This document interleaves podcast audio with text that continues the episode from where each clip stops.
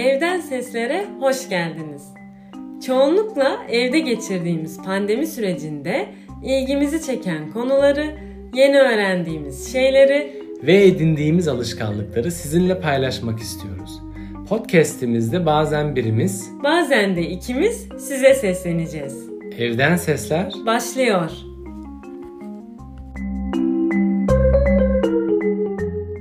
Evden Sesler'in yeni bölümüne hoş geldiniz. Bu bölümde mikrofonu yine İrem'e devredeceğim. Oturma hastalığından bahsettiği bölümü dinlemediyseniz bu bölümle alakalı olarak ona da bir bakmanızı tavsiye ederim. Hem bedenen hem de ruhsal olarak sağlıklı kalabilmek için birebir uyguladığı yöntemlerden yani Qigong ve Tai Chi'den bahsedecek. Bahsedecek diyorum ama ben de bu süreçte sadece seyirci olarak kalmadım ucundan kıyısından tutup illa bu aktivitelere dahil olmuşluğum var. Daha disiplinli yapan İrem olduğu için sözü ona bırakıyorum.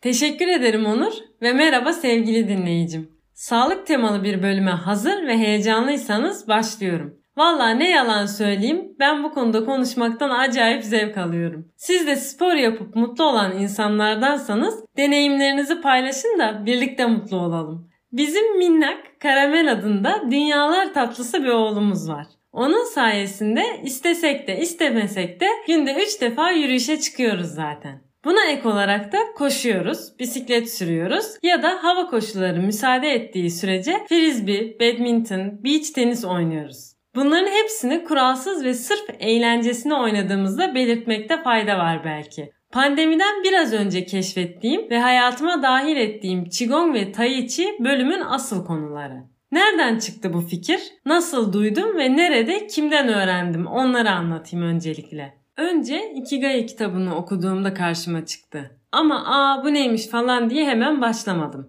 Artık algıda seçicilik mi bilmiyorum. Sonrasında girip çıktığım ortamlarda özellikle Qigong'un adını duyar oldum. En son çalıştığım işimde Almanlar ve birçok farklı kültürden, dilden, dinden insanla çalışma ve bir araya gelme fırsatım olmuştu. Böyle Türkiye'deki halk evi gibi bir yerde her hafta Qigong kursunun da verildiğini duydum. Ve hatta oraya giden Türk bir teyze bile vardı. Üstelik aile hekiminin tavsiyesiyle. Niye diye sorduğumda bende kemik erimesi var. Ağrılarıma da iyi geleceğini söyledi doktorum dedi. Sonra iş yerinde aynı projede başka bir şehirde çalışan bir grup iş arkadaşının hafta içi hep birlikte Qigong kursuna gittiğini şefimden duydum. Ve son aşamada sağlık sigortamızın da kursun belli bir ücretini ödeyerek katılımı desteklediği Tai Chi ve Qigong kursları olduğunu fark ettim. Neymiş yahu bu deyip YouTube'dan da uygulama videolarına bakıp yavaş yavaş denemeye başladım. 2 yılı aşkın süredir hemen hemen her gün yapıyorum. Hangi videolardan yararlandım onları da açıklamalar kısmına ekleyeceğim.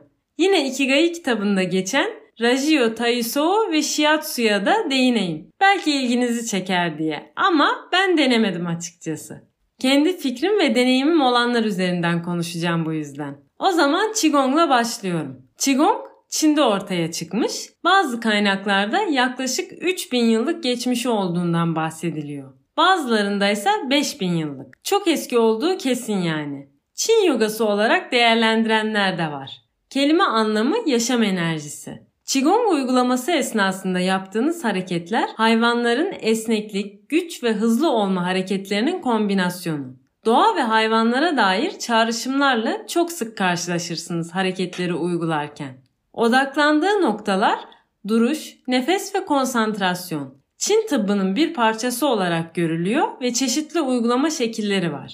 Yapılan araştırmalarla çeşitli hastalıklara da iyi geldiği tespit edilmiş. Bunlardan bazıları kemik sağlığı, kalp rahatsızlıkları, yüksek tansiyon, şeker hastalığının kontrolü. Qigong'un amacı vücudunuzdaki yaşam enerjisini dengelemek. Bu da sadece az önce saydığım hastalıklara iyi gelmekle kalmıyor. Aynı zamanda stres seviyenizi düşürüp psikolojik açıdan destek sağlıyor ve bağışıklık sisteminizi güçlendiriyor. Hareketler yumuşak ve yavaş yapılıyor. Zaten Qigong'un temelinde şu var. Hızlı ve terleyerek vücuttan sıvı atılımına neden olan hareketlerin yapılması enerji akışını olumsuz etkilediğine inanılıyor. Bu yüzden vücudu gevşeten, kas gruplarını çalıştıran, doğru nefes alışverişleriyle desteklenen denge ve konsantrasyonu sağlamak temel hedef.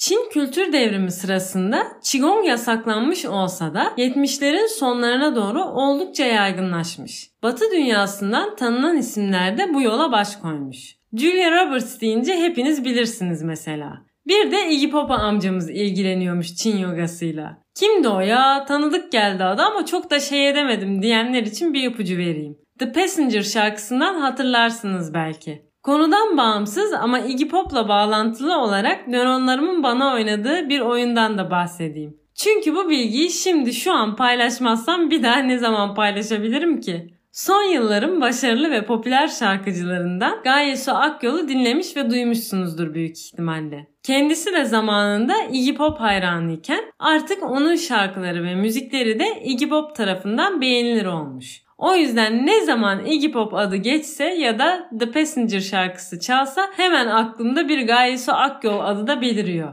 Neyse konu çok dağıldı devam ediyorum bu gereksiz bilgiyi de paylaştıktan sonra. Sıradaki Tai Chi. Tai Chi, Çin İmparatorluğu'nda geliştirilmiş bir dövüş sanatı. Çin Halk Cumhuriyeti'nde ulusal bir spor olarak da kabul ediliyor. Efsaneye göre Chan Sangfeng bir turna ile bir kaplumbağa arasındaki kavgayı izlemiş ve her iki hayvanın hareketlerinden dövüş sanatı Tai Chi'yi geliştirmiş. Tai Chi ve Qigong'un kökleri Taoizm'den geliyor. Chen stili ve Wudang stili diye iki tanınan kategoriye ayrılır. Bu Tai Chi stillerinin her biri ayrıca Qigong egzersizlerini içeriyor. Yani iki disiplin iç içe geçmiş diyebiliriz. Tai Chi, Qigong'un en iyi bilinen hareketli şekli. Kung Fu'da bir Qigong şekli diye bir görüş var. Hareketler sırasında kasları ve eklemleri mümkün olduğunca gevşeterek ve hareketleri rahat ve akıcı bir şekilde gerçekleştirerek çiğnin akmasını sağlamak asıl hedef. Bunlar ardışık hareketler bütünü. 2019 Harvard kaynaklarında da Tai Chi genellikle hareket halinde meditasyon olarak tanımlanıyor. Ancak buna hareket halindeki ilaç da denebilir. İyi geldiği durumlara da şöyle bir değineyim. Stresi azaltır, daha iyi uyumanıza yardımcı olur. Yaşlılarda bilişsel bozuklukların önlenmesine yardımcı olur ve hafızayı iyileştirir. Kilo vermenizi sağlar. Genel anlamda dengenizi geliştirir ve yaşlılarda denge problemini de 8 haftalık düzenli uygulama sonrasında fark edilir ölçüde iyileştirdiği tespit edilmiştir. Parkinson hastalarına da özellikle denge konusunda olumlu katkıları olduğu görülmüş. 12 hafta boyunca düzenli tai chi yapan koa hastalarının da bazı semptomlarının düzeldiği tespit edilmiş. Valla say say bitmiyor. Siz de merak ettiyseniz daha detaylı araştırırsınız zaten. Ben bir merakla başladığım bu yolculuğa hem zevk alarak hem de faydasını görerek devam ediyorum. Siz de denerseniz lütfen kendi görüşlerinizi de bizimle paylaşın. Sağlık konusunu genel bir bakışla toplayarak bitirelim. Hareket etmeye başlayınca vücudumuzda neler oluyor? Öncelikle kalbin de bir kas olduğunu bilelim. Dolayısıyla düzenli egzersiz yaparsanız güçlenir ve büyür. Egzersiz yaptığınızda kaslarınız daha çok çalıştığı için daha fazla oksijene ihtiyaç duyarsınız ve daha hızlı nefes almaya başlarsınız. Kalbiniz daha hızlı atmaya başlayarak kaslara daha fazla kan pompalar. Yaptığınız egzersizler sayesinde kaslarınızda daha fazla kılcal damar büyür ve aktivitelerinizi kolay yapmaya başlarsınız. Düzenli hareket etmek hafızanızı ve konsantrasyonunuzu güçlendirdiği gibi aynı zamanda beynin öğrenme merkezinin hipokampüs büyümesini sağlar. Aktif olmak ayrıca diyabeti olan insanlar için de çok faydalıdır. Fiziksel aktivitenin uzun süreli etkileri ise düşük kalp atışı ve düşük kan basıncı.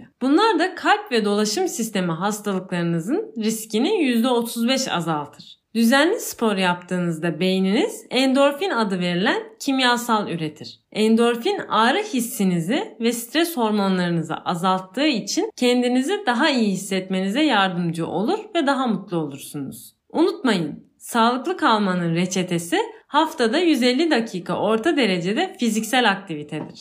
Bizi farklı kanallardan da takip etmeniz mümkün. Spotify, Apple ve Google Podcast, Instagram ve YouTube'da varız. Artık hangisi kolayınıza gidiyorsa. Sizin de merak ettiğiniz ve bizim değinmemizi istediğiniz konular varsa yorumlar kısmına yazabilir ya da mail atabilirsiniz. Bir sonraki bölümde görüşmek üzere. Hoşçakalın.